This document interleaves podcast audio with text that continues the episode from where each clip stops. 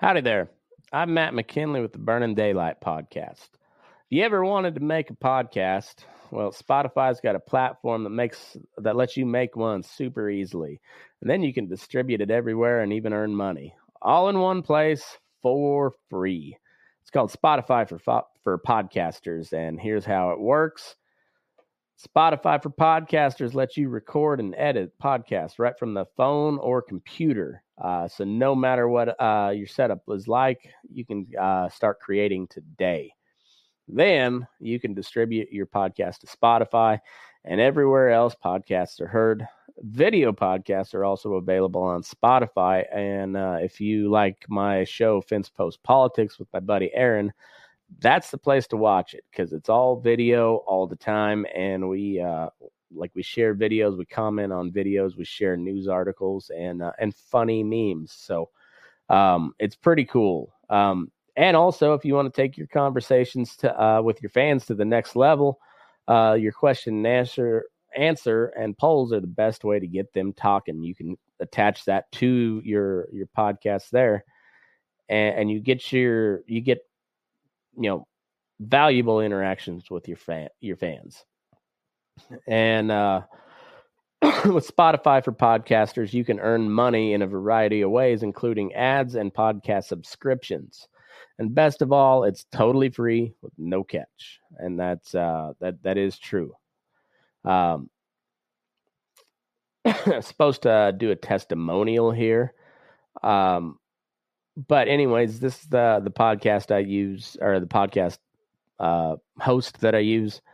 I like Spotify. They're uh, they're very good on just letting you do your thing uh, with uh, with no catch to it. Uh, there's a good reason why Joe Rogan hosts podcast on Spotify, and, and this is uh, this is a great way to get started if you if you have ever thought about starting a podcast. This is where I would send anybody to go. Um, best thing you can do is just download the Spotify for Podcasters app, or you can go to spotify.com slash podcasters to get started. And yeah, if you've ever thought about just doing a podcast, or if you're tired of paying a monthly service that uh, doesn't seem to do much for you, Spotify Podcasters is your spot. So uh, go to spotify.com slash podcasters or download the app today.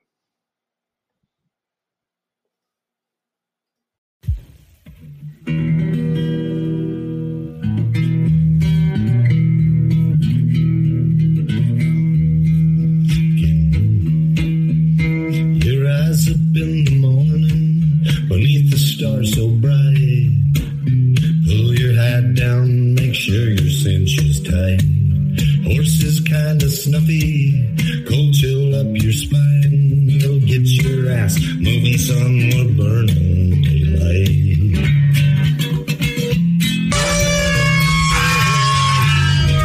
Howdy there, I'm Matt McKinley and we're burning daylight.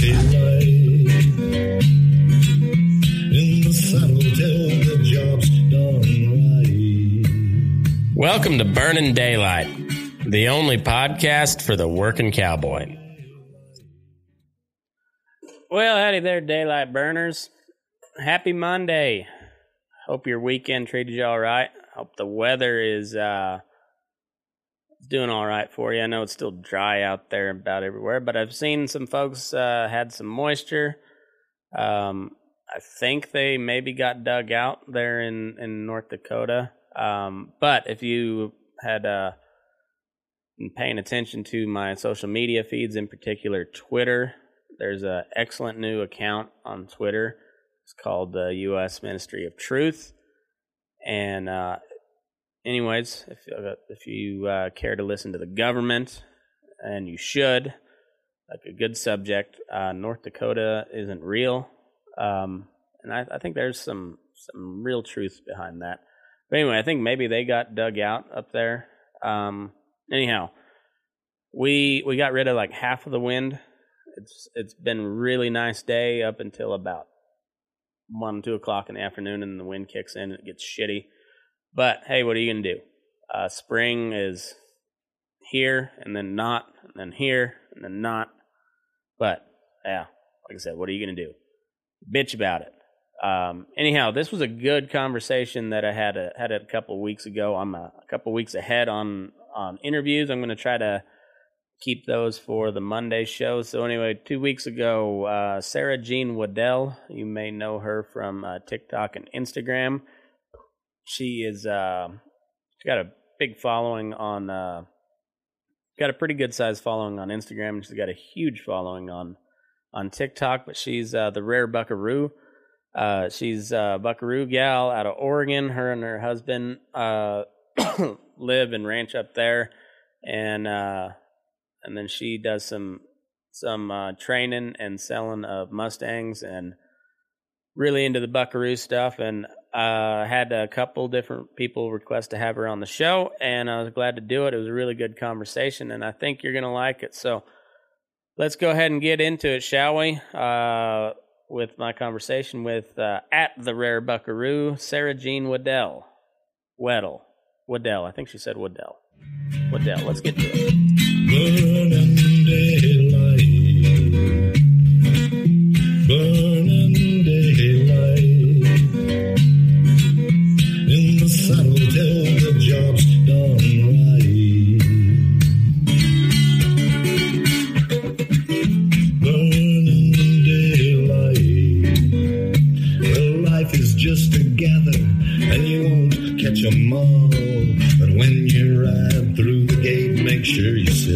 I can see the horizon, it's looking pretty bright. We'll get your ass moving, son, with burning daylight.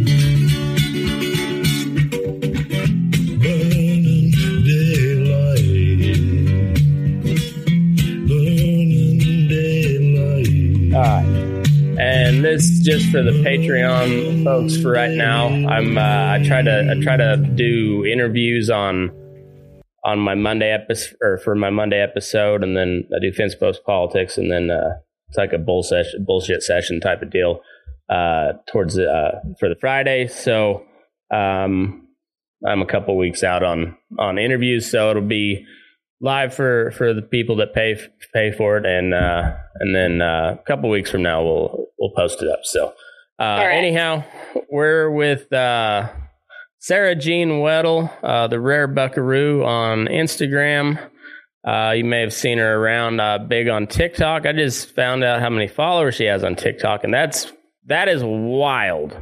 That is a wild deal. Um, but uh, glad to have you on the show. We've had a, had you requested a couple of times, and uh, yeah, I'm excited to see where this goes. Well, thank you for having me. I greatly appreciate it. Uh, I mean, it's pretty new to me to start getting interviewed and stuff like that for from people. So I'm excited to be here with you. Well, yeah, it's um, I, I like we were talking before. I'd kind of, I'm pretty sure that I'd followed you, and I saw you. I think I saw you and your husband at Elko and uh, mm-hmm. we were talking about she's got a very distinctive uh, turquoise uh, hat band and bound edge hat. And I recognized that, and I told my wife, I said, uh, I'm pretty sure I follow her on Instagram. And uh, and it's funny is we're in Elko, Nevada at the Cowboy Poetry Gathering. We're at the Outside Circle show, which is uh, kind of like almost a protest against the the the Cowboy Poetry Gathering and how commercialized it's become and uh, and I was like, I, I, think I know that chick from from Instagram, you know, and it's uh, it's just wild how how uh, this world that we live in and like that we that we occupy our little segment of the world has uh, it's still succumbed to the the digital age, and uh, and I don't think necessarily for the bad. I, I, think there's there, there there's a lot of bad that comes of it, but there's I think there's a ton of good stuff that comes comes out of yeah. social media, and uh, and and your channel being one where like, and I don't follow very real real closely, but uh, but like I know you you talk a lot about like uh, the California Vaquero style horsemanship, a lot about the spade bits, and uh, and just kind of Buckaroo culture in general. And and you're like like we were saying earlier, like you you have a. 180 some thousand followers on on TikTok and that's that's insane and um from from the stuff that I've seen you put out like you're you're well researched, you're well read on on the subject, and and you also obviously live and and and use horses and train horses. Um, so, I mean, that, that's really cool that that somebody that's uh, from what I can tell is, is is pretty authentic into this way of life that we we've chosen to live. Uh, and, and and that many people uh, tuning into it, so that that's pretty dang cool. Yeah. Well, and one thing I like to tell a lot of people too is I wasn't born and raised on a ranch or anything like that. My parents were, we lived outside of Spokane, Washington. They owned a janitorial supply business. And the closest thing to a horse growing up until I finally got my first horse was a German Shepherd. Mm-hmm. And I wasn't born and raised in the culture. And so, like, when you say choose this lifestyle, I mean, my husband and I, neither of us grew up in the buckaroo or ranching or anything like that. And uh, we really had to choose this to it wasn't just like am i going to continue on with the family business or on the ranch? It was we really had to work our way into it and stuff like that. And uh yeah and i once i got into it like i knew that this was this was the life for me. Like there's no other way of living. I mean not even close. Yeah i uh yeah i, I agree. I I, I grew up a little bit more into it, but I, I still kind of, I got, I did, I wasn't on a horse when I was three. I, was, I think I was yeah. 10, 10 before I ever got yeah. on a horse. But, um, but my, that being said, my second time on a horse was, uh, was a 20 mile ride through, uh, through canyon country. And, uh, I, uh, I, and I, it was, uh, if I had a choice right then, I would have never gone on a horse ever again. I after, after that, I was so damn sore, and uh, yeah, and uh, and and I all through high school, like uh, especially riding colts and stuff. I I kind of hated it because I had to do it. Like I was, it was forced upon me. And then then I went off to college, and I always kind of maintained the you know the the ranch ranch type roots, but I, I got, I got, I went off and like I did construction for a little while. I, I, I poisoned prairie dogs for, for, uh, summer, you know, well, well, just a, a college job. But I, I, uh, every time I'd go back home to visit, which wasn't often, and it was usually just for a weekend, uh, but I'd get thrown on a cult, and, uh, and then I, like, all of a sudden I was like, man, this is kind of fun. I, you know, I kind of miss just getting on something that, you know, like no matter how much groundwork you do, like that first first time you swing a leg over it, you're just not real sure what's going to happen. Yeah. Like you got a pretty good idea, but it, there's no there's no guarantee, and no. uh, and it's just kind of uh like it's a big crescendo right up to that point, and you're just like. I don't know. There's there's like that real brief, brief moment where it's like everything is silent, still, and then just like boom, then it's game on. And sometimes nothing happens, but other times it's like, no, it's game on. and, yeah. Yeah. and it's, and I don't know, there's something about that. I, uh, it kind of drug me back in. It was just that missing, missing that point. Cause even though I hated it all through high school, like mm-hmm. there was always that little moment. Like even if I, I didn't want to be there, just like right, right as your ass hits the saddle, it's like, real quiet and then just boom, game on. And uh, I I don't know, there's something about that that was that's kind of cool and uh I've got to appreciate the the groundwork and stuff that uh that that little silence gets a little bit longer. you know, yeah. the, the more and more work you do sometimes. Yeah. But uh yeah, it's uh it's it's pretty cool and uh I don't know. I think it's it's neat to uh, even though you may not have grown up into it, uh, like when when when you get into uh, this this whole deal, and you get uh, a chance to like kind of present it to the world. Uh, yeah, it's uh, it's kind of a it's it's almost a big responsibility uh, because you know uh, we're we're it's uh kind of a finicky bunch of people that that that choose this deal, uh, and Yeah. they they're they're al- also kind of kind of a proud type of of people, and they're and they're pretty pretty quick to bark at you when you get something wrong. So Oh yeah. yeah, I uh, yeah. So I, anyhow, um, so how how did you uh, how, how did you kind of grow that following? Like what what was what were you talking about? What what kind of content were you putting out? Um, the first couple months that I had TikTok, I was just posting dinky little videos and stuff like that, just riding around and stuff. And then finally I I polished my spade bit, you know, just as buckaroos do, polish their silver. It's something they're really good at. Mm, but uh and posted a video of it and there was a ton of people on there. Like not my entire comment section was filled with people saying that that was a medieval torture device. They would and that people were threatening me saying oh yeah, all of that. And then i was like you know what? I'm going to start doing some educational stuff on this. And uh you know i'm i don't know a whole lot you know because i haven't been in this my entire life. Uh i just like to share what i do know and uh, that the basics basically of making a spade bit horse and the process and what the mechanics of the bit are and everything like that because you know yeah so i got into explaining stuff like that and the process of making a spade bit horse and my followers started growing a little bit more and then when i started posting videos about me turning mustangs into spade bit horses people absolutely loved that. Um, Mm, and showing them that they can be actual using horses as well. They may not ever be super fancy or anything like that, but they can be really good using horses.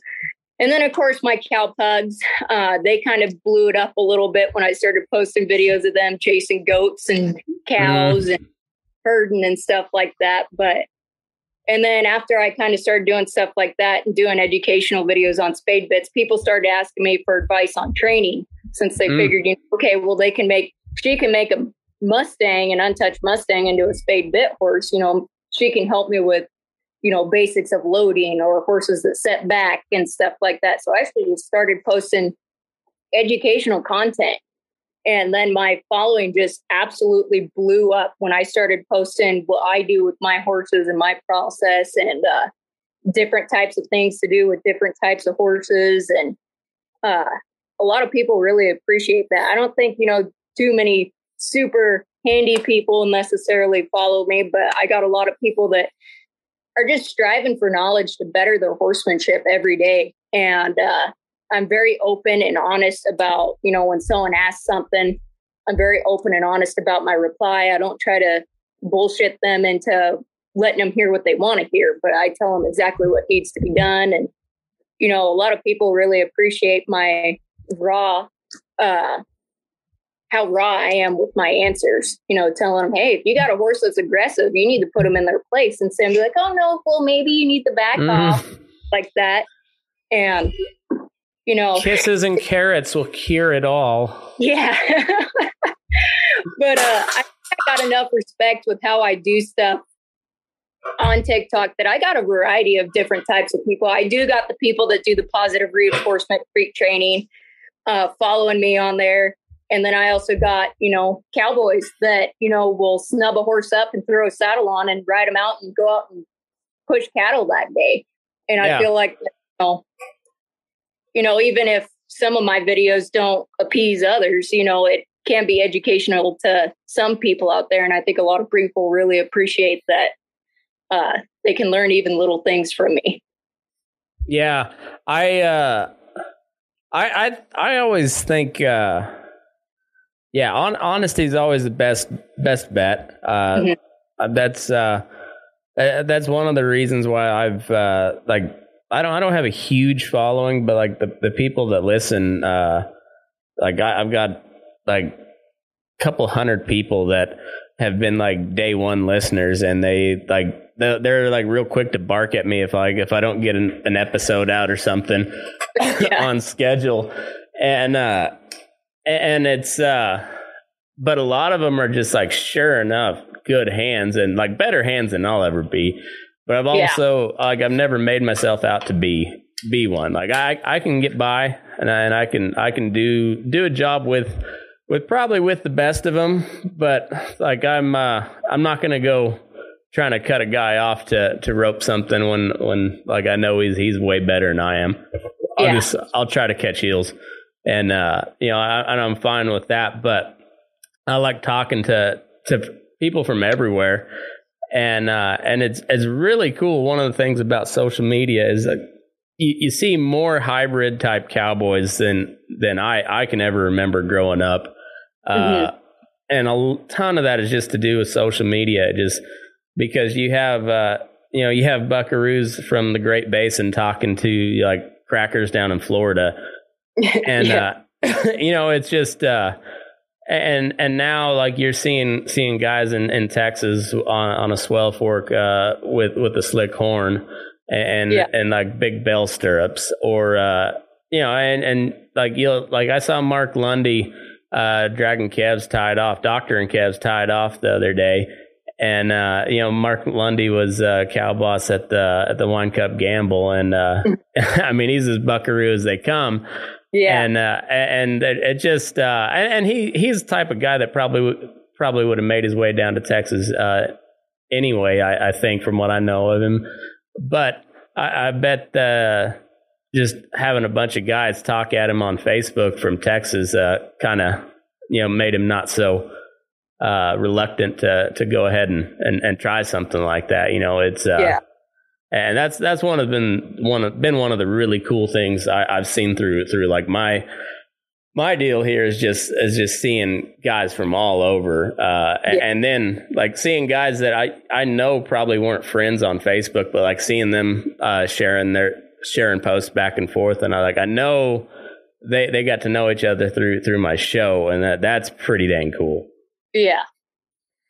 Yeah, it is pretty cool. I mean, social media does have a lot of bad things about it, but it does. I mean, I feel like the, you know, the cowboy community, it, it has done quite a bit of good too. Just being yeah. able to connect. Yeah, I think so. And then like, like you take the groups on Facebook, like just the the trading and the swapping and the selling and uh, and like benefits. I've seen so many so much money raised for for guys that get that get banged up or whatever. Somebody yeah, somebody's got a kid that you know whatever whatever the case may be. I've seen a ton of money raised just uh, through through Facebook uh, mm-hmm. for whatever reason. Cowboy community loves Facebook and uh, and yeah. Facebook hates us. I, I don't know why why we why we stick with them, but it, it, it's the groups mostly. I think it's groups yeah. that, that that's the that's the only thing that keeps Cowboys on Facebook, but I like I don't know. It's uh I I think there's a lot of good. Of course there there's there's always some some just bullshit about about social media in general. It brings out the worst of people. Um, yeah.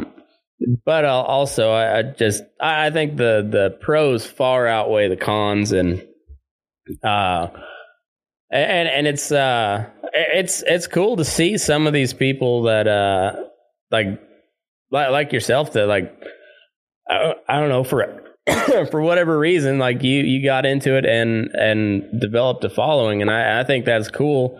Uh, and uh, and there's uh there's a ton of people that like weren't really ever trying to to be internet famous that all of a sudden like Derek Mott I guarantee you he wasn't trying to be internet famous but all of a sudden like he's you know he's all over Facebook and, and TikTok and uh, yeah and uh, it just um, I, I, it's it's cool seeing like uh, seeing stuff like that uh, grow and expand. And, and you know like at some point like some of us could might maybe make a little bit of money on on the side. And that that, that that's good for for the whole community. Yeah. And uh i don't know. So it's uh it, it's uh it's kind of kind of crazy how it works. Uh and and it's it's at, at odds with cowboy culture in general because we're very traditional. Everything about what we do is tradition, and then the you know then like Buckaroo is like cowboy tradition, but like on steroids. I mean, it's uh, the, the you get into the Buckaroo stuff, and uh, you're you're getting into some really fine details uh, worth of tradition. Like, yeah, we, yeah, it's it, it's wild. So, uh, you said you're you said you're from outside of Spokane. Um, so what um what initially kind of got you in into cowboying? Well, uh, kind of. Well, where I was at from out of Spokane, I was an hour out of Spokane in the agricultural community uh, mm-hmm. in a small town called Usk. And we were good friends with uh, some local ranchers around there. We all were really good friends, went down to their place all the time. But a majority of that uh, community, everything's run from, you know, they have, you know, thousand head of cows, but everything's worked with four wheelers. You know, they'll have oh, a couple. Okay. They'll have a couple horses, but these horses have never pushed a cow a day in their life, and they're mm. born and die on the ranch. And uh, it's just is something that ever since I was a kid, I was always like, you know what? Why don't we work stuff horseback? Wouldn't that be like a lot cooler kind of thing? like, yeah. Uh, in my mind, I was just like, that'd be way more fun than running around on a four wheeler. And uh, and I got into training horses and stuff like that when I was older. But when I really got into cowboying is when I met my husband. And uh, we actually met when him and I were working at a sawmill together. And he told me he was a cowboy. And when I thought, when someone says they're a cowboy in that area, they're like team ropers and bull riders and bronc riders. And I'm like, yeah, you're probably no cowboy. Like, doubt it. And uh, I invited him to go riding with me one day, and he pulled out his saddle, a slick fork saddle with a rope on it and taps. And I'm like, you know what? This guy's a cowboy. and uh, yeah, when him and I got married, that's that's when I got into it. And it's something that I always wanted to do, but I felt like I never really had the resources or knowledge to get into it. But marrying someone that did have the experience of working cattle horseback and everything like that, and uh, doing all that. You know, when he gets hired on, they kind of don't really have an option but to take the wife. so yeah. that's when I got into it full time and uh, absolutely fell in love with it. And immediately the place that we went to was, you know, going and managing a, a cow camp operation for seven to eight months out of the year, living out of a camper trailer with no electricity, running water, and my husband told me, he's like, well, you're going to find out really quick if you really want to be a cowboy doing this. And uh, yeah, I fell in love with it. And uh, I told him, I'm like, if we ever had to where I had to go back and work at like a retail store or anything, everything that I did before for work, I'd never be able to do it. I'd go insane after doing this. Yeah.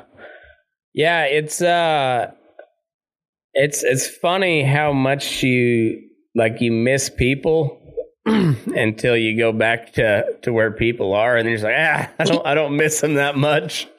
Yeah, no, this is no. I am perfectly fine being two hours out of town and going grocery shopping once a month. yeah, I, uh, I am kind of the same way. Like every now and then, I'm just like, man, I, I wish I'd uh, like it would be kind of cool to get to town and do something. And then you do it, and you're just like, I cannot wait to get out of town. Like it's yeah. just I yeah, and it's uh it's an it's an every now and then thing that where where I go do anything like that, but it's uh it's fun for a minute, but I'm always yeah, like I I, I like people from a distance. Yeah. And that's yeah. why I'm really social media is I don't ever have to actually talk to them really that much in person. So you know, it's funny you were you were talking about some of the comments you get and um so there's a gal, Mackenzie Johnston, that uh, does uh, cattle news update, uh, and I, I post on on my feed, and she gets some like some really just bitchy comments from usually from old men, and uh, I you know like I I just try to make people laugh, and I like I, I like uh, I like saying the stuff that you're not supposed to say, and and all, yeah. all that. And uh, and I've said some pretty heinous shit at, at some point in time, just trying to to make people laugh. and I don't get near the backlash that that you ladies get. Like, uh, oh like God. it's wild to me. And and you being uh, in the horse world, the horse world, and I proved it. Uh, I, I made a, a meme about uh, about Lia Thomas running barrels, or I tweeted, and and it was. Uh, and I never got any pushback from any trans uh, trans rights activists. And I used all the hashtags. I wanted it to be seen. I thought maybe uh, no, it was the barrel racers that got pissed off. and uh, and uh, Yeah. it's it's just funny. It's like uh, who who gets more triggered, a uh, like a far left wing activist or a barrel racer? And the barrel out it's a barrel racer. Yeah, by Yeah. by a long, and they get mean. They get really They- mean. They like that one get- it was it kind of kind of shocked me so uh i don't know it, it's wild what uh what what people get mad at uh on on the internet but horses is always uh I, I- I don't think it matters who is doing the talking, whether it be barrel racers or like crazy Mustang ladies or trainers or cowhands or uh, or, or just like animal rights activists. Uh, like it, it's just a charged topic. It's about like talking about abortion. you know, Yeah. at, at just in the like, you just walk into a crowd of people and like, hey, let's talk about abortion. You might as well. I mean, that might as well be talking horses, uh, horses at all uh, in any situation. That, that's funny that you say that because just the other day I posted a TikTok video uh, doing a video reply to a lady. She was freaking out on one of my uh, one of the ladies I highly respect on TikTok, Amanda Ray. She does a lot of colt starting and she makes a living training horses and she does a damn fine job doing it. And uh, she said that she would never own a thoroughbred. And there was a ton of people on there freaking out on her about the fact that she said that she would never own a thoroughbred and just laying into her for the fact that she said that. And like, I, you know, I got on there. There's this one lady that was harassing her and saying that just get over yourself and admit that we're right, said that. So I got on there and, you know, there's few people on TikTok that I'll back up once they get harassed enough. I'm like, you know what? You know, that, you know, you need to hear what's going on because Amanda can be a little nice at times, and I'm not always as nice as I should be. But uh, yeah, this I told this lady, I'm like, you just need to grow the hell up. Like, she people are allowed to have their opinion. She also said that she'd never own a Mustang. And I I like Mustangs, you know, just for using horses, but I'm not freaking out on her for that fact. And I I made the comment that the horse industry needs to hold themselves to a higher standard, but that in itself is the problem because everybody believes that they are the highest standard. Mm.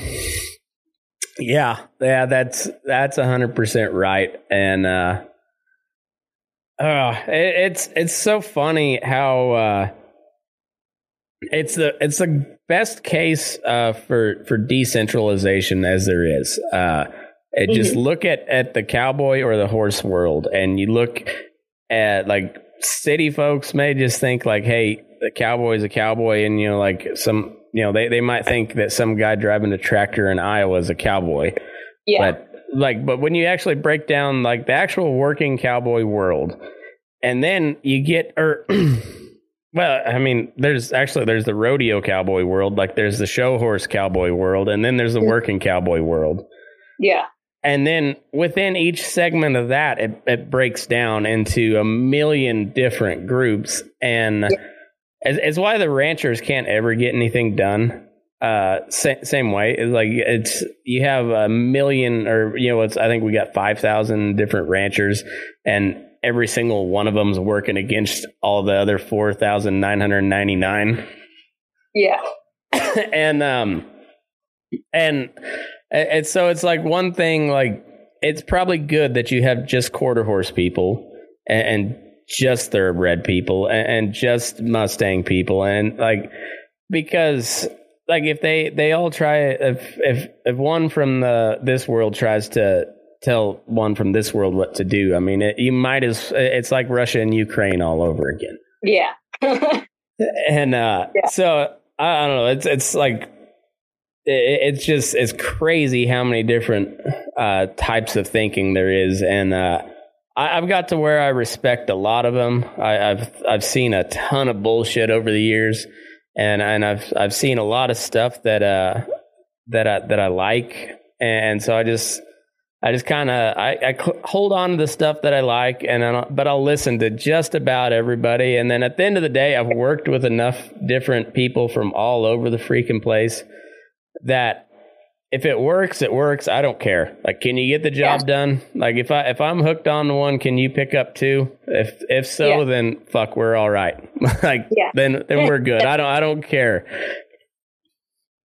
And uh, and I uh, I wish I wish everybody kind of had a little bit more of that that attitude, but there there wouldn't be those those cool rivalries between cowpunchers and buckaroos and and flat hats versus tacos if if we didn't have like the hardliners too. So it's yeah. uh I don't know. You got to have all of them, I guess. That's what makes yeah. the that's what makes the world go round. It was funny. I was down in Texas a couple months ago, and uh, went down with a couple of friends. First time I had ever been to Texas, and it was funny because the the days that I wore just like this, my Wrangler jeans, my flat hat, button up shirt, what I wear every day. I'd be walking down the streets in the stockyards and I'd get people yelling at me to go home. And I thought it was absolutely hilarious.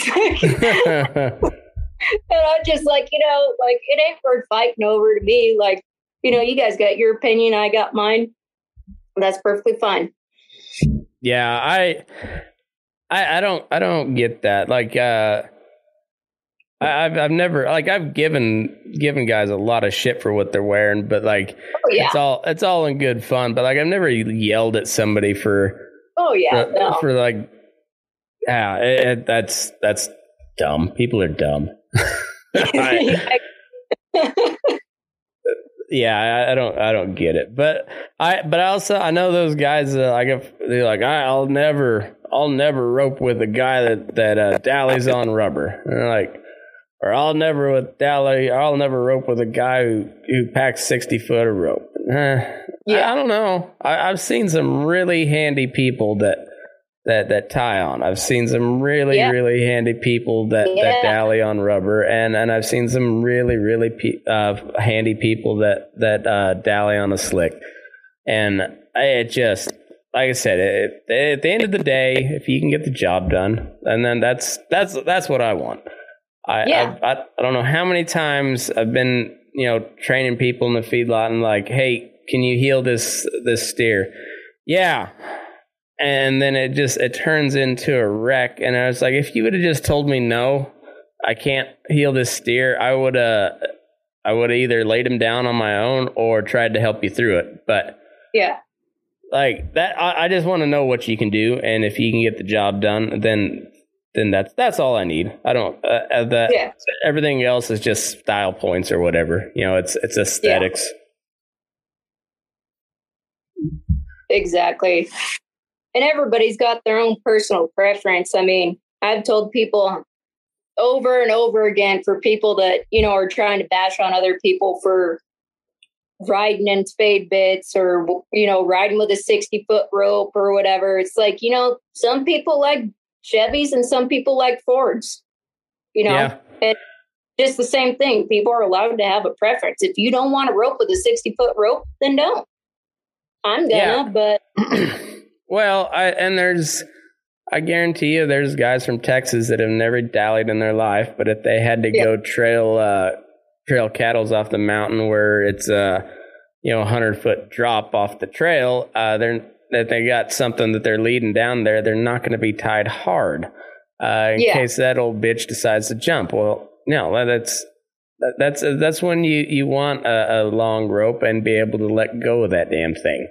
you know, it's uh, and uh, and for the same way, like for for those guys uh down in Texas that are that are catching cattle in, in the mesquite brush where you got one swing and a catch and then you're crashing through the brush and you can't you're not going to hold a dally in your reins at the same time so you better be tied hard like there's there's a reason why everybody does something and uh, what works down in south texas doesn't always work work up in uh, in oregon you know it just right it's uh, there's a reason for everything. But I, I mean, I, I, I like uh, I like the rivalry, but I, I, I, hate the I hate the purity tests that, that everybody yeah. goes through. Like that, that's that's so dumb. Yeah, it is. I agree. So, um, so like when when you started riding, that you were you were riding in uh, like the the vaquero style, uh, kind of from the get go, or, or what? How'd you how'd you come no, up I, in? I uh, when I started riding, I was your typical thirteen year old horse girl. I mean, nothing fancy at all, just a grazing bit and a cheap synthetic saddle and you know, nylon tack. yeah, there you uh, go.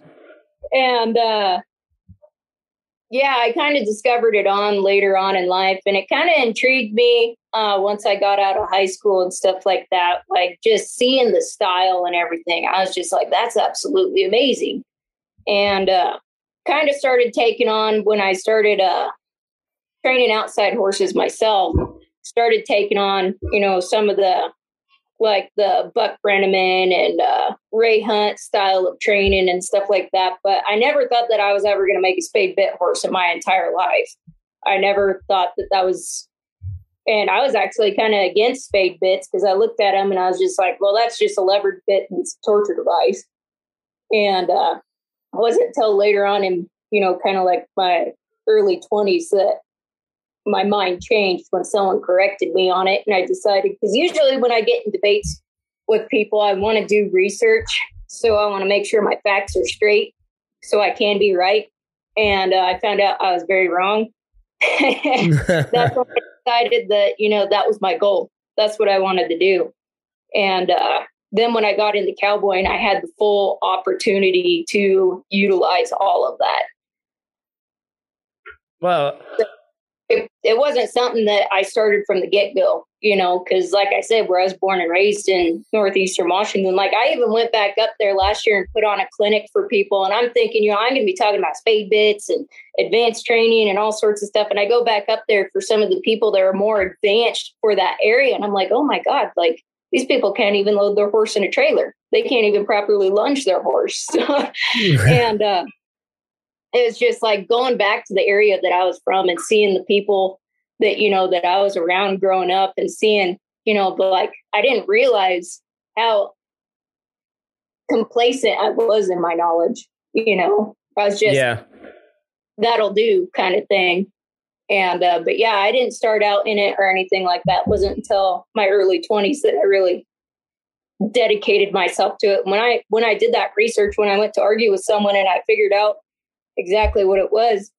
I mean, I dedicated my training methods and everything. I wanted, you know, that was going to be that was my new obsession was educating myself on the fact. And I did all sorts of internet research. I watched all, tor- all sorts of YouTube videos, um, started friending people on Facebook that knew stuff about that, getting in those groups and asking questions. And uh, what I really liked about it too is that there's very few people that discouraged tried to discourage me from you know furthering my knowledge and going forward with it everybody was always like yeah you need to pursue this you need to keep going on this is amazing you will absolutely love it they give me tips and all sorts of stuff and that's what i really knew that it was for me not just the training methods and the techniques but the people all the people in it were more than encouraging as well. Like everybody was excited to have another person that was excited to do this. That's awesome. I uh I think there's a lot of people that that didn't have that you know quite that reception when they wanted to get in the mm-hmm. horse world. It's either people discouraging them to to get out of it or uh or like you know, especially like you get in the show world, like there nobody wants to oh, share any share anything, you know it's uh it's uh it's it's as cutthroat as it get. Um, I don't know. Why it's uh, it's funny. Like the the horse world's real finicky. Um, but like if you can find a good spot, you know, it, it can be really really good people. Yeah. It's when uh, I when I first got out of high school, I went and worked at a saddlebred stables, and I trained saddlebred horses to show English and saddle seat and all of that. And uh, I kind of had an idea of what the show world was like because I grew up showing 4 4-H, and that was really I mean, I was amazed on how cutthroat those 4 H girls were. I mean, they would not help you to save your life when it came to try to better in your horsemanship and do better because then you were competition. And, uh, and then showing in the saddlebred world, it was the same way. Like, you were not, you didn't talk to other people at other stables. I mean, the hmm. only other people that would really talk to you is uh, the owners of the horses. They were, you know, they'd talk to stuff like that. But when it came to rival stables and stuff like that. I mean, they were cutthroat. You weren't friends with any other stable people. You weren't friends with any other trainers because they were competition. And I was just like, this is just isn't right. Like, I feel like this should be more of a community and not a rivalry. Yeah. Yeah, I've I've always I've always thought that about well, I get the world in in general. Yeah. but uh but yeah, there there's uh you know, like whether whether it's the the horse the horse world, uh, and in particular, like not not just your casual horse world, but like the people that actually depend on a horse. Uh, like we we have uh, almost the the smallest amount of say on what what happens in the horse world, uh, and uh, but there like where everybody's all closed off because like we're we're under attack from uh, you know from animal rights people and the ranch people are the same way, and, and yeah, like there there's a lot of there's a lot of stuff we could do to help each other if we just like like calm down and like kind of get on the same page. But you don't even yeah. have to be so much on the same page, but like just stop fighting each other. Yeah. Yeah. And uh, yeah, because I don't know. It's like, uh, I mean, it's it's they they you know the age old Buckaroo versus Cowpuncher deal. It just at the end of the damn day, we're we're both trying to take a cow and uh, have her help her raise a baby and uh, and and get that baby to market so we can you know the owner can make some money and we can get paid. Like that's what, that's what we're trying to do. That uh, everything else is just details. Yeah. And uh, so like the de- there's no there's no need in fighting over details. Like just right. like like focus on the big picture here. Like we That's we gotta. Like, oh, go ahead. It's like, in my opinion, like someone walking up to someone else and saying, "Well, you wear Levi jeans." Like, I don't like you because you wear Levi's and I wear Wranglers, kind of thing. It's just mm. like it's a ridiculous thing. Like we're both wearing pants, so what's it matter? yeah, I know. Like uh like that, like the whole. It's like it goes back. Yeah, the Ford versus Chevy deal. Like that. That's that's something mechanics fight over, and mechanics are dumb. So, uh, yeah. like, uh, yeah, like that.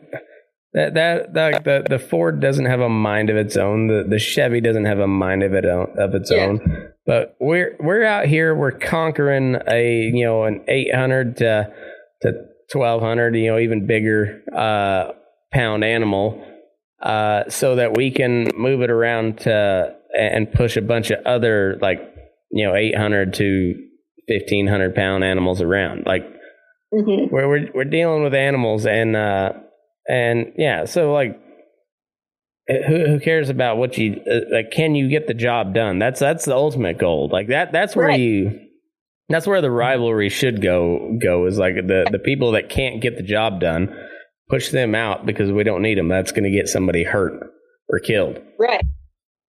And it's just like we're willing to get up at 3 a.m. and go out and trot out before daybreak and find cows, bring them in, do whatever the job needs to be done. As long as it mm-hmm. gets done, it gets hurt, doesn't matter.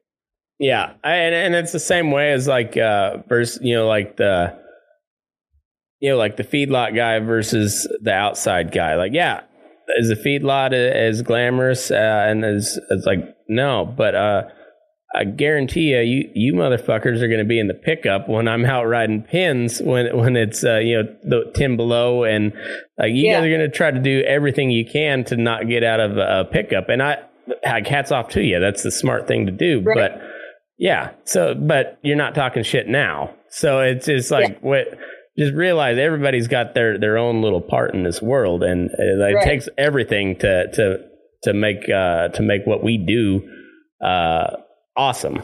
And so yeah. rather than fighting each other, like you know, got to have kind of a united front against the the rest of the world that seems to hate us, even though they like what we do. Right. It's weird. It's weird. Like they they hate us and they love us all at the same time. and, and, and like you just like you don't even know which way to to turn. Right. But I don't know. It's uh, what what are you gonna do? Just punch cows. That's that's that's yeah. that's all you can do. yeah. It's uh yeah, it's it's a crazy deal. So so uh what what got you into the Mustang type deal? Um that was completely by accident. Um when my husband and I moved to Eastern Oregon here, we had one horse to cowboy off of because we were packing in California and all the stocks provided. Mm. And uh, in order to go to California, we sold the horses that we had to afford to go to California to pack. And uh, all except one 22 year old Hancock bred mare. And uh, so all we had when we got here to Eastern Oregon was one old horse. And uh, we couldn't afford, you know, that's when horse prices really started going up. And uh, and so we couldn't afford to buy, you know, an unstarted two year old for six grand. And uh, so I was kind of looking around trying to see if there's any sort of projects, cheap projects and stuff. But even cheap grade project horses were running mm-hmm. 12 bucks. And to buy five of those, you know, you're going into debt, especially on cowboys' wages. And yeah. uh, and so I found out about adopting halter broke Mustangs for 125 bucks a piece. And I'm like, hey, yeah, shit, yeah, those will get us through, you know? And uh, then they turned out to be, I mean, we were riding some pretty rough country up in the Malheur National Forest, pretty steep, uh, timbery country, rocky. And uh, they're pretty sure footed. They're easy to start. They never really buck hard, you know? And I mean, you could get one that's halter broken, and have it started under saddle within a week or two, going to work within two or three weeks, and for 125 bucks. And so it was all completely by accident because I just was like, hey, that's a cheap horse. I don't care what it is, it's in my budget. Mm. That's just how I got into it. And I just kind of kind of fell in love with it because still, I mean, they're cheap horses and you know, you can turn them into something if you really want to, or you know, I found out really quick too that you use a Mustang on a ranch for a year and get them really good and broke that them crazy Mustang girls will pay a lot of money for a really broke Mustang. there you go. Yeah. There you go. I uh that's always uh that's always been kind of uh the bane of the cowboys existence is trying to trying to make enough money so that you can keep cowboying. because yeah. the exactly. cowboying itself don't pay shit. So you gotta make you gotta make money on the side so you can keep doing it. And uh, and riding outside horses and trading horses. That's where that, that's where it all started. And then you know, of course, uh, then you know, guys get into the leather work, get into the the silver work, and then yeah, it's but it's uh, it's always trying to find that little that little side deal that that you yeah. can do do at night to to to uh, it's it's it's basically uh I mean, I mean it's uh it's a heroin addiction with without the heroin. Yeah. You just uh, like you, you'll you'll do a lot of a lot of stupid shit so that you can not have to get a job in town. Yeah. Yeah, it's uh yeah, it it those Mustangs, I mean, they paid for a lot of stuff. I mean, and then also like I breed pugs now too. So that's uh that's bought my husband a brand new custom saddle and some spade bits. And the next litter is gonna be going to my brand new custom saddle and there you uh, go. You know, side stuff like that.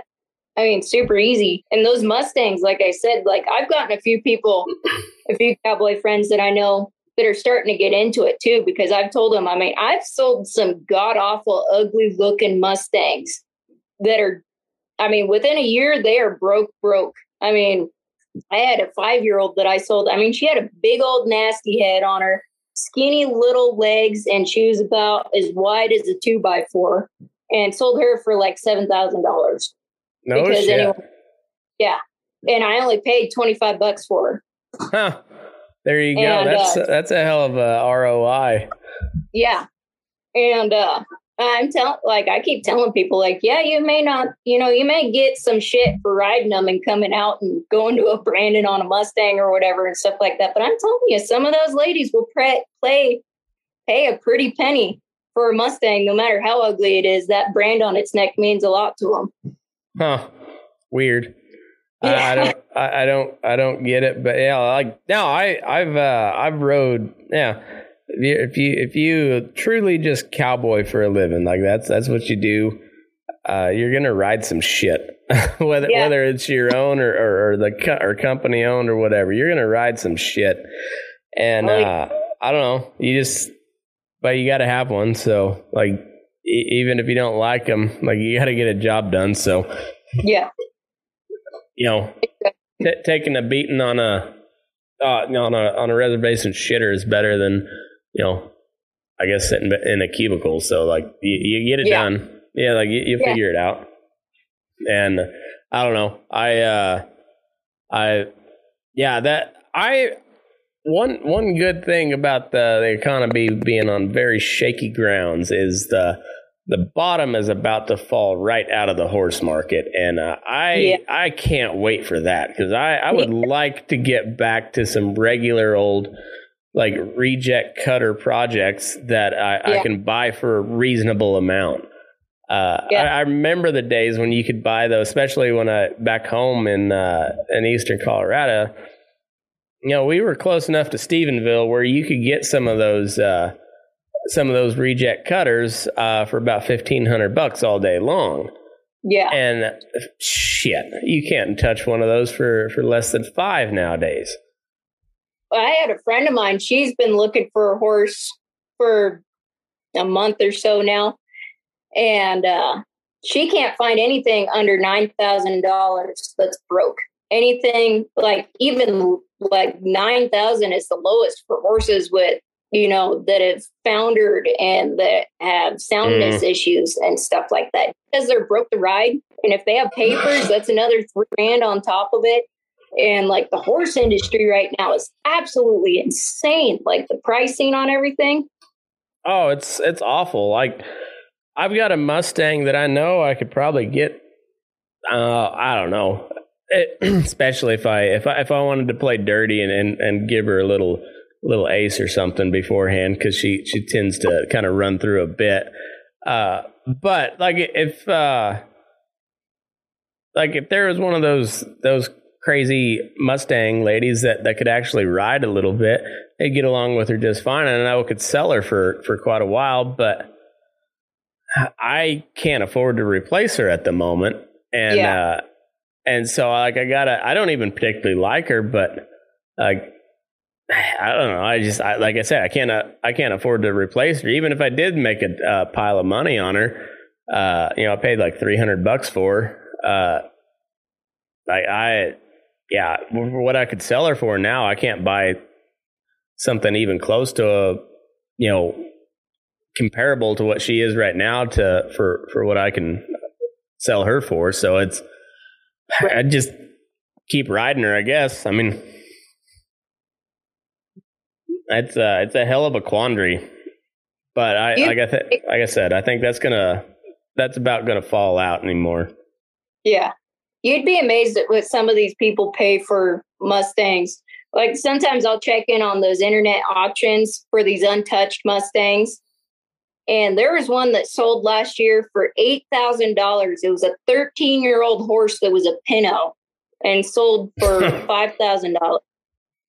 And I'm like, I wouldn't pay that for a 13 year old broke horse. Like, mm-hmm.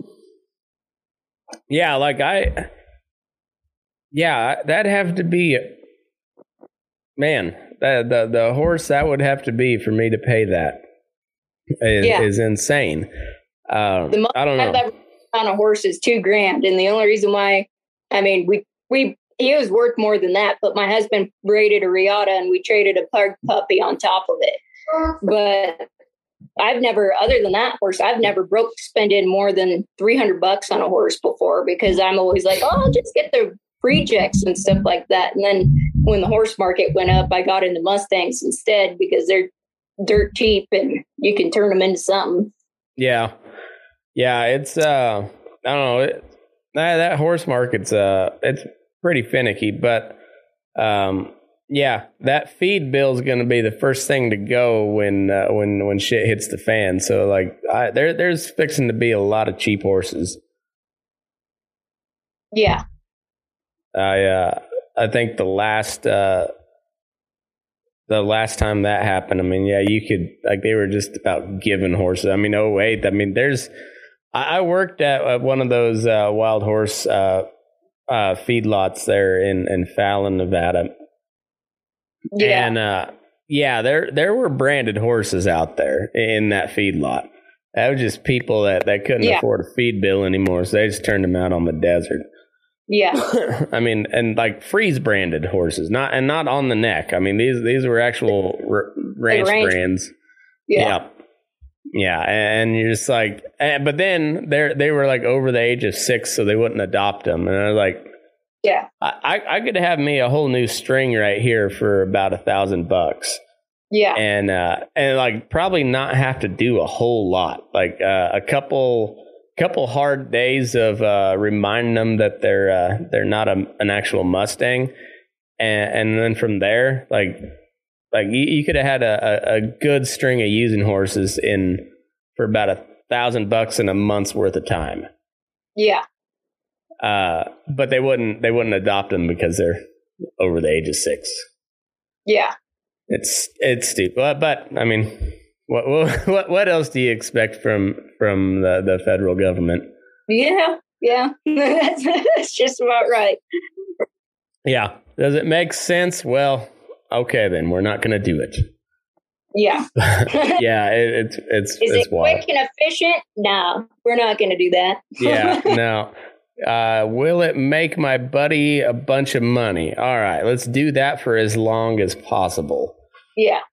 Yeah, it's uh it's wild, but um so uh well, what what's uh what what what's your what do you guys got going on in the future? What, what what's your dreams and aspirations from from here? Uh well, ideally, Jeff and I would love to just, you know, end up being that old couple that braids rawhide and does leather work and silver work and just retires off of that and day working and stuff like that. But you know, that's probably every every cowboy's dream. mm. But uh, you know, we really don't have too much of a long term plan. I would really like to do uh, getting horses, not necessarily training outside horses too much. I would do a select amount of people training outside horses. Um, but I would like to just get horses and train them and sell them and do that full time and day work on top of that. Like that's just what I want to do and possibly go and put on some clinics for people and doing stuff like that. That's what I really want to do. Um, for my husband, he just sees himself cowboying for the rest of his life, possibly getting our own place at some point in time. But, you know, with the market the way it is now, that's not going to be until, you know, we're probably it's a, it's a good time to be taking care of somebody else's cattle. It, it really is. Yeah, it is. Yeah. Yeah. I, uh, I've, I've looked into that many a time and, and I'm not one one to just like pencil stuff out a whole lot, but when you're when you're looking at buying land and buying cows and you actually have to pencil that shit out, um, it it just don't pencil out.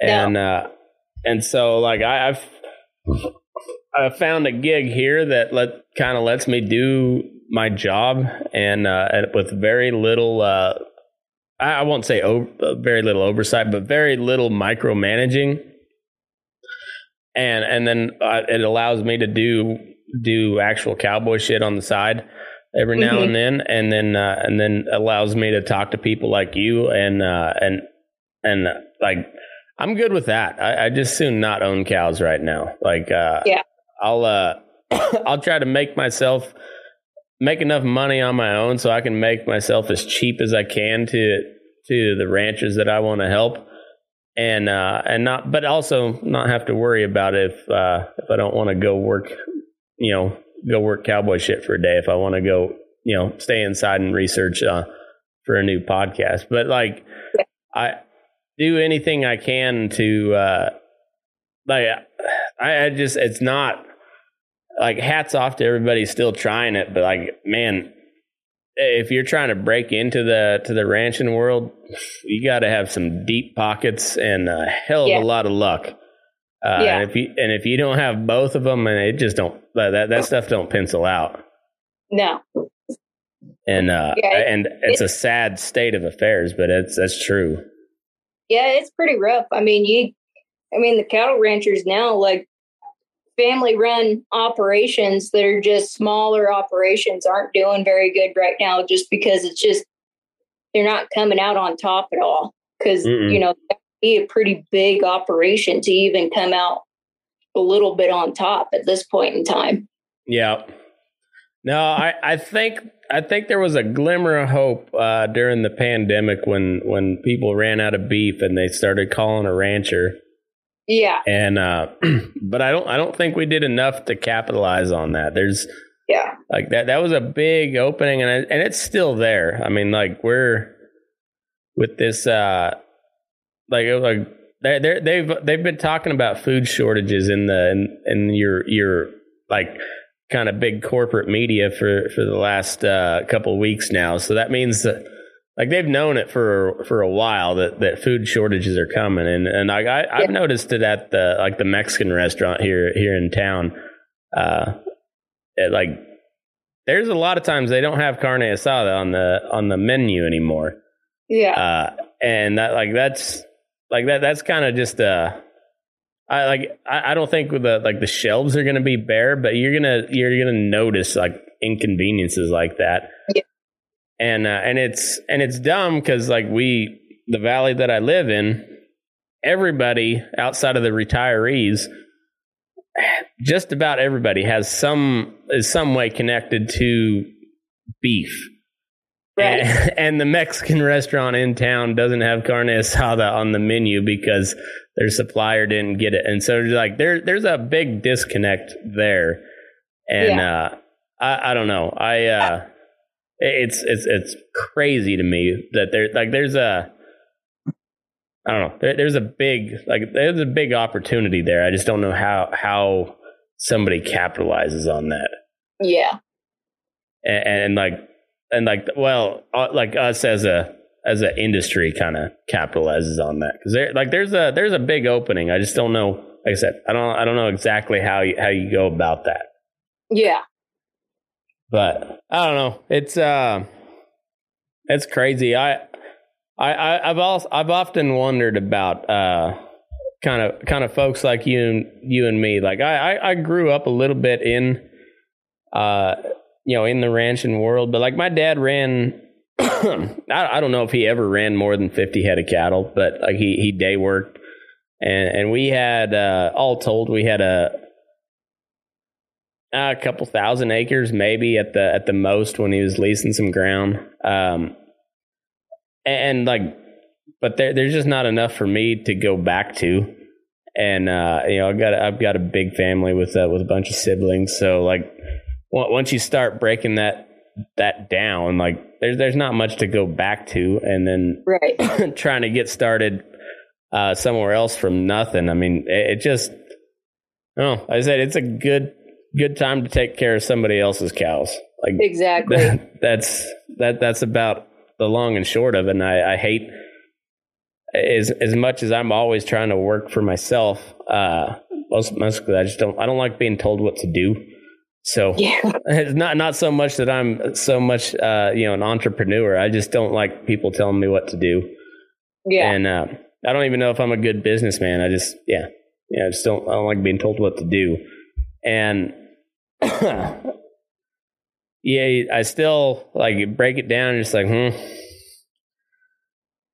Being told to do what to do with somebody else's cows is a hell of a lot better than trying to figure out how to make these cows make money right now. So I'll uh yeah, I'll take care of somebody else's stuff. Yeah. it's like, you know, couple weeks ago I went to the store and Jeff and I were out of we hadn't had a chance to go to the ranch and get some beef yet. So I went to buy some steaks at the store and I'm like, you know what? Not a good time to buy steaks. I'll wait until we can run up to the ranch and get some from the freezer. yeah, yeah, no no kidding. I uh yeah, it, it's uh it's wild. Like we I I just uh I, oh, I butchered two beef this year and uh that that second one turned out really I mean the first one was really good. Second one was even better. And I but mostly cuz I had to hold on to him for a while because uh like the, the guy that I that was uh, butchering them for me, uh, it was renting his space from somebody else, and uh, we've kind of got like the the urban sprawl from Reno, the Reno area, kind of coming this way, and uh, well, the the people that owned his his little spot where he did had his butcher shop sold and and he's like hey i can't can't take your beef. So i had to keep him for like another 60 days. And uh and then like you try to sell a whole beef and uh even even with uh today's market like it's harder than you think just because nobody has any freezer space. Yeah. And uh and then like when you're when you're trying to sell it you know 10 pounds at a time that's fine. I can get that done. But I also i don't don't need people snooping in on me too. And uh yeah. and you also kind of got to make sure that that that people are cool. Because uh, you know if if by chance there's some some blood that drips on on the you know some packaging while while you're waiting for it to freeze solid you gotta you gotta have people that know that, that there's nothing wrong with that meat. And yeah. uh and so you know it's it's it's not something you can take to the farmers market and sell. Yeah. It's uh i don't know. It's it's a whole thing when you when you come down to it. It's uh like it's it's a lot it's a lot tougher than you think. It is. It really is because you, you're going to get every end of the spectrum of different types of people trying to buy from you mm-hmm. and you don't know what i mean they could get you know one little piece of meat that doesn't look right and they're going to freak out on you yeah and a rancher is really good at making that meat but they're horrible at talking to the people that that yeah. consume it you know like, yeah and uh and I, like I, I guess I'm better than your average rancher at, at doing stuff like that. But I, I still there's a reason like I don't work with people. Yeah. Like where, yeah, where like they're the Cowboys always kind of been on the fringe of society, even though Hollywood loves them and, until they meet yeah. them. Yeah. yeah. it's I don't know. It's uh it's a crazy life, but I don't know. I don't know what I'd do uh, if I wasn't doing it. Yeah. But uh, I don't know. It's uh, it's been a fun conversation, Sara. I, I enjoyed it. Um, well, um, I I guess tell everybody where they can find find all your stuff on uh, on all the social medias and uh, how to how to get a hold of you. They got any questions and whatnot. Um, the best way to probably actually get a hold of me is to find my Facebook page under High Desert Horsemanship. That's the best way to send me a message um, if they want to get a hold of me and ask me questions. Of course, I'm on TikTok as the Rare Buckaroo. Same handle for my Instagram. Um, if someone wants to message me on there, uh, they can look me on look me up on Facebook, Sara Jean Wedel, stuff like that. Whatever you know I mean, you, you can Google my name and you're going to find me at this point in time. Uh, whatever suits your fancy on getting a hold of me. So yeah, and sometimes it takes me a while to message people back because just like you said, you know, sometimes I just can't handle talking to people some nights, and so I just leave them on read until I remember to reply to them a few days later. So. Yeah, I uh, I try not to leave anybody on read. Like if I, if I don't want to talk, I, I, try to not open that until uh, yeah, because otherwise I'll I'll lose it. And I'm yeah. I'm not I'm not trying to sound like a big shot. It just yeah. When, like every time somebody likes your story, you get a you get a, a message in, in Instagram, yeah. and then you got to scroll. Wait, I don't know. I, I, shit gets lost if I don't. Uh, yeah. So like I, I yeah I'm I'm in the same same boat. I uh, uh yeah it, it's uh I don't know it's it's a weird quandary being uh being a cowboy in the in the world of Instagram and TikTok. Yeah, because uh, there there's there's people that uh you know I, they're reaching out to me because they they listen to the show and I and I want people to do that, but at the same time like I still got a job to do and I uh yeah. and and a family to to take care of and a family to spend time with and uh I, I try to try to be as timely as I can, but it's uh it's also yeah. Uh, there there's also a life outside of social media. As much as I like it, there's you know there's also the real world. Yeah, exactly. So it's uh it's, it's weird trying to find a balance between the two, but uh, it, yeah. Um, anything else you got before we, before we go?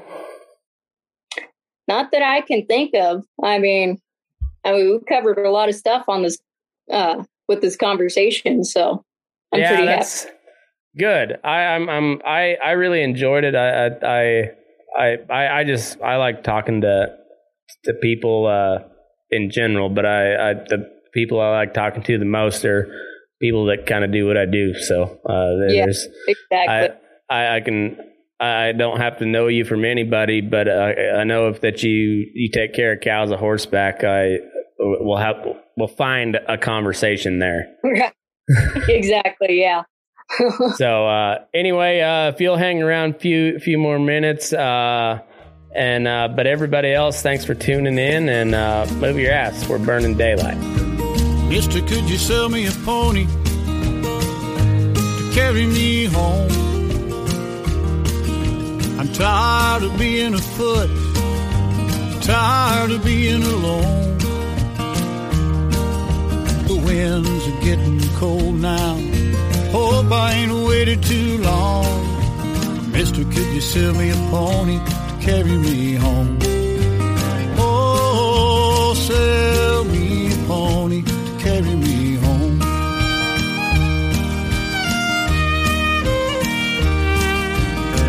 Make him deep in the heart girth. He's got a go many a mile. I need him to be good footed need him just a little bit wild.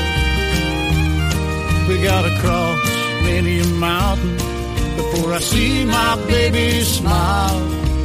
Mister, could you sell me a pony to carry me home? Oh, sell me a pony to carry me home. Open the gates, swing it wide, no time to wait baby's waiting for me on the other side. Mister, do you have a saddle that I could ride? It's been a long time since it was mounted. Been a long time since I tried. Nothing like a good old A fork to give me back my pride. Mister, could you sell me a pony to carry me home? Sell me a pony to carry me home. Open the gate, swing it wide, no time to waste. My baby's waiting for me on the other side. Could you show me the trail? Show me where I went wrong. Where was that turn? left me out here for so long. Show me the way, give me back my song. Mister, could you sell me a pony to carry me home? Oh, sell me a pony, to carry me